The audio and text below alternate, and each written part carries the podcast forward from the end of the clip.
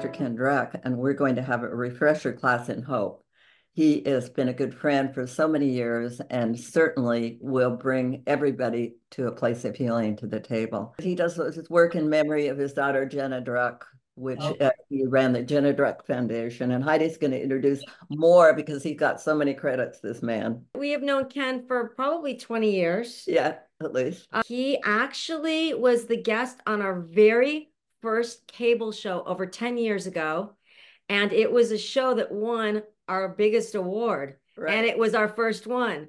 No surprise because Dr. Ken was our guest. He has a very long list of accomplishments. I'm going to only mention a few. Dr. Ken Druck is an international authority on healing after loss. He was awarded the Distinguished Contribution to Psychology Award.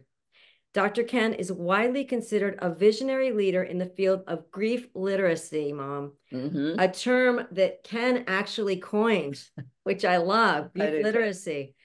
He teaches, trains, give keynotes, speeches, writes best-selling books, coaches, and runs grief support groups and workshops. Mm-hmm. He has been to every everything you can imagine, every loss been there, boots on the ground, was there after 9 11. He just spoke, in fact, keynoted at the anniversary of 9 11. His latest bestseller is How We Go On Self Compassion, Courage, and Gratitude on the Path Forward. Oh, gratitude. I love that. Me too. Ken has been featured by Maria Shriver, Arianna Huffington, and Katie Couric, just to name a few. Welcome, Dr. Ken Druck. Uh, it's so good to be with you. You know, today is the embodiment. You guys have given, you said, hey, let's do something this year. And I thought, God, you know what?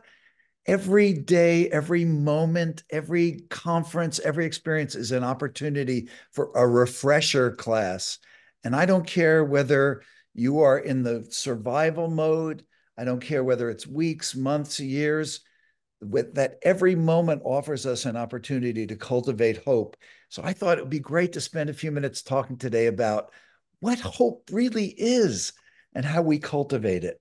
So thank you so much for inviting me to this party. Today is an, an amazing day. This refresher class is hopefully going to be a great start for you to open. That's what today's about. And opening isn't a prescription, it's not an order, it's an invitation. When we think about opening to hope, it's just holding the possibility in our hearts that somehow, some way, we're not going to have to live in the degree of pain or uncertainty or unknowingness. And it's beginning to understand how do I do this? How do I go on from this moment? And that's what we're going to talk about for a few minutes. But I want to start by telling you, you know, we all, you and everybody you know, is experiencing some kind of a what now moment those of us who've suffered horrific, unexpected, unwelcome losses in our lives are saying, This is the ultimate what now moment. How do I go on from this? How do I go on? My, uh, I have a huge hole in my heart. How do, how do people go from this moment on? And I want to share with you what I think. In my life, I was at the heights of hope. This is 1995 and I'm with my two daughters. My daughter Jenna on the this side, you know, on the left side, was working for MTV. She had infiltrated MTV to change their messaging about women. And this was a, a moment st- sitting with my two daughters, picture taken by Bill Bellamy, who was one of the VJs there. Then my daughter goes on a semester at sea program and she dies in a bus, bus crash in India when hope is obliterated, and I know many of you are sitting out there going, My God, that's me. Now you're talking about me. And this was what I had to deal with in 1996 a phone call from the White House, from the State Department. Dr. Druck, we're so sorry. Your daughter was in an accident and she didn't fare very well.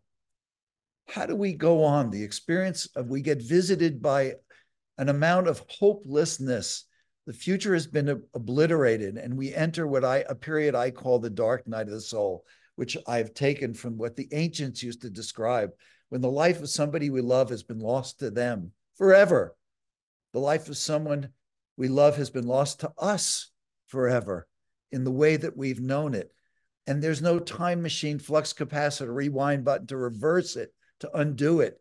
and the pain is unrelenting. We find ourselves questioning whether there's life after death, treading water, grasping for air, searching for a life jacket of hope, going from the surreal to the all too real. You know that that that cycle we go through. One moment it's like this couldn't have happened, and the next moment it's all too real because we know it really did. And trying to manage an unspeakable, inconsolable sorrow. How big does sorrow get? How deep does it run? And attempting to summon the faith, the strength, the courage to somehow go on is what we go through. Well, the process of summoning the courage, faith, and strength to rise up from hopelessness, to find light in the darkness, is bearing the pain and sorrow, camping out the place where we can learn to survive and go on. It's days like today where we get an invitation to open to hope. You know, it's it's amazing. Gloria even wrote a book about open to love.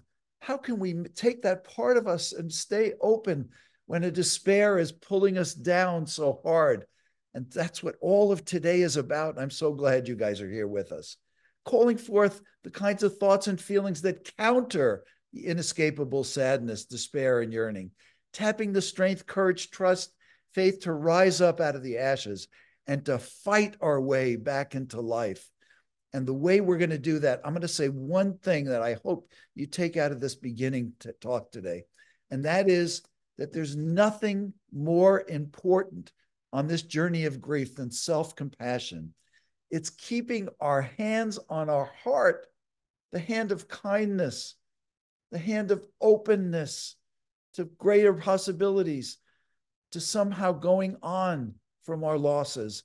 It's the hand of support, encouragement, humility, love, and acceptance. That's the hand here because too often, what do we all do? Our hand our foot is up here on our throat. It's the foot of impatience, of self criticism. You're not doing it right. You're not grieving the right way. It's the foot on our throat that inhibits healing, that inhibits the possibility that we're going to move. We're going to find fullness from the emptiness we're feeling. We're going to find, we're going to discover things from the lostness that we're feeling. We're going to somehow find openness and wholeness from the brokenheartedness that seems to be everything we're feeling right now. And not every moment is going to trigger a sorrow. We're going to find it triggers love in us. It even triggers gratitude and it triggers hope to go on and that we go on. So these are the things that we're going to talk about. Let's keep going. You know, Winston Churchill said, if you keep, if you're going through hell, keep going. And we do. Beginning to find hope in honor is what I did. Honoring my daughter through the Jenna Druck Foundation, which Heidi and Gloria told you about, and beginning to be there. What did it mean to stand with a thousand people who had just had somebody they loved be incinerated on 9 11? And Hope Loves Company is what we discovered. We gave one of the first oh, town hall meetings after 9 11 and a man came in at the end of the day of one of our workshops. He was looking for his wife, and he said, Everybody said, Oh, we wish you had been here today. We had we've even laughed today. we are finding the path forward. And he said, No, I know how this crap works. Misery loves company. And in the back of the room was a woman who stood up and said, No, sir. Hope loves company. And we adopted that as our slogan. The eight honorings are kind of a template that I want to share with you briefly for the path forward. The first one being surviving their death is an honor. It's the way we honor the person we've loved, that we have lost, that we loved. It's practicing self care at a whole nother level. It's getting support, giving ourselves permission to grieve, to share and unburden ourselves with trusted confidants. It's learning to rest and recover and move and heal, to not know, permission to not know and to feel lost, but to trust out of that lostness comes a new kind of foundness and to miss them and so on, to go on from that. The second honoring is to do something good in their name. For me, that was starting the Jenna Druck Foundation. It could be lighting a candle, it could be contributing to a cause that relates to how they died. It could be just summoning the strength to take care of your, your surviving children, to nurture and, and the, the care and feeding of your marriage. It could be anything, whatever it is, do something good in their name. And the third thing is to begin to, to cultivate the love that never dies. You know, I wear a, a necklace with the word, the Hebrew word hineni, and it's here I am. In, in Hebrew, it means here I am. It's the presence of spirit. And because we can't relate to them, we're not going to ever have them in the realm we've we were used to them. How can we be with them? How can we stand with them? How can we express the love that never dies that we have for them and that we feel from them? And that means cultivating a spiritual relationship, allowing ourselves to talk to them and to feel to be with them and to feel their love and I not that I know the the complete true nature of life and death. I don't with 100% certainty, but it's betting our faith and putting our hope in line. So next, what's the fourth honoring? Embodying the essence, their essence in the way we live on, becoming the better version of ourselves. For me, with my daughter, it was her unbounded enthusiasm for life. And I try to be, become more like her in that way. The fifth honoring, takes the greatest courage. It means writing new chapters, daring, summoning, calling up from within ourselves the strength, the courage to write new chapters of life, to make new memories in our lives, and, and to turn the page, allowing ourselves to go forward and live out our lives with meaning, with a sense of purpose, and with love in our heart that balances out the sorrow and the missing them. People ask me, Ken, how are you after 26 years? I say, you know, I walk with a limp in my heart. But over here, I have, you know, over here, if you can see, I'll point the camera over to, you see that beautiful colored sculpture of Legos? That was made by my grandson yesterday. You know, making new memories means being with my grandson, our grandson, yesterday morning, where he created this beautiful sculpture. He's four years old his name is Andrix, creating a sculpture out of Legos. That's the way we go on. The sixth honoring is to take the high road. You know, in the rawness of grief, we're impatient. We bite people's noses off. We want to drop down into our despair, our anger, our upset. And, and instead of that, it's catching ourselves doing that. Instead of biting somebody's nose off, it's showing them understanding, compassion, and even forgiveness. Next, the seventh honoring. As I said before, there's nothing more important that I can tell you than to keep your hand on your heart and your foot off of your throat, showing ourselves the love, kindness, support, patience, encouragement, and the permission we need to begin healing is the critical element. And stopping ourselves, catching ourselves up here, stopping ourselves from harsh self criticism, impatience, especially impatience. It's like, when is this pain going to be? When is this going to end? and so on. So, the eighth honoring is creating, harvesting, and allowing love, the gifts and miracles, the gratitude and balance to balance out this life. And today is going to give you so many opportunities to do that, to hold hope. And whether it's the hope that somehow you're going to rise up, whether it's the hope that the, the wars that are happening in our world come to an end, that people find peace, whatever the hope that's born of despair is much like all these things.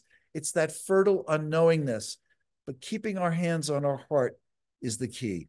The wholeness that comes from brokenness, the heart's broken open, not closed, and the unbroken.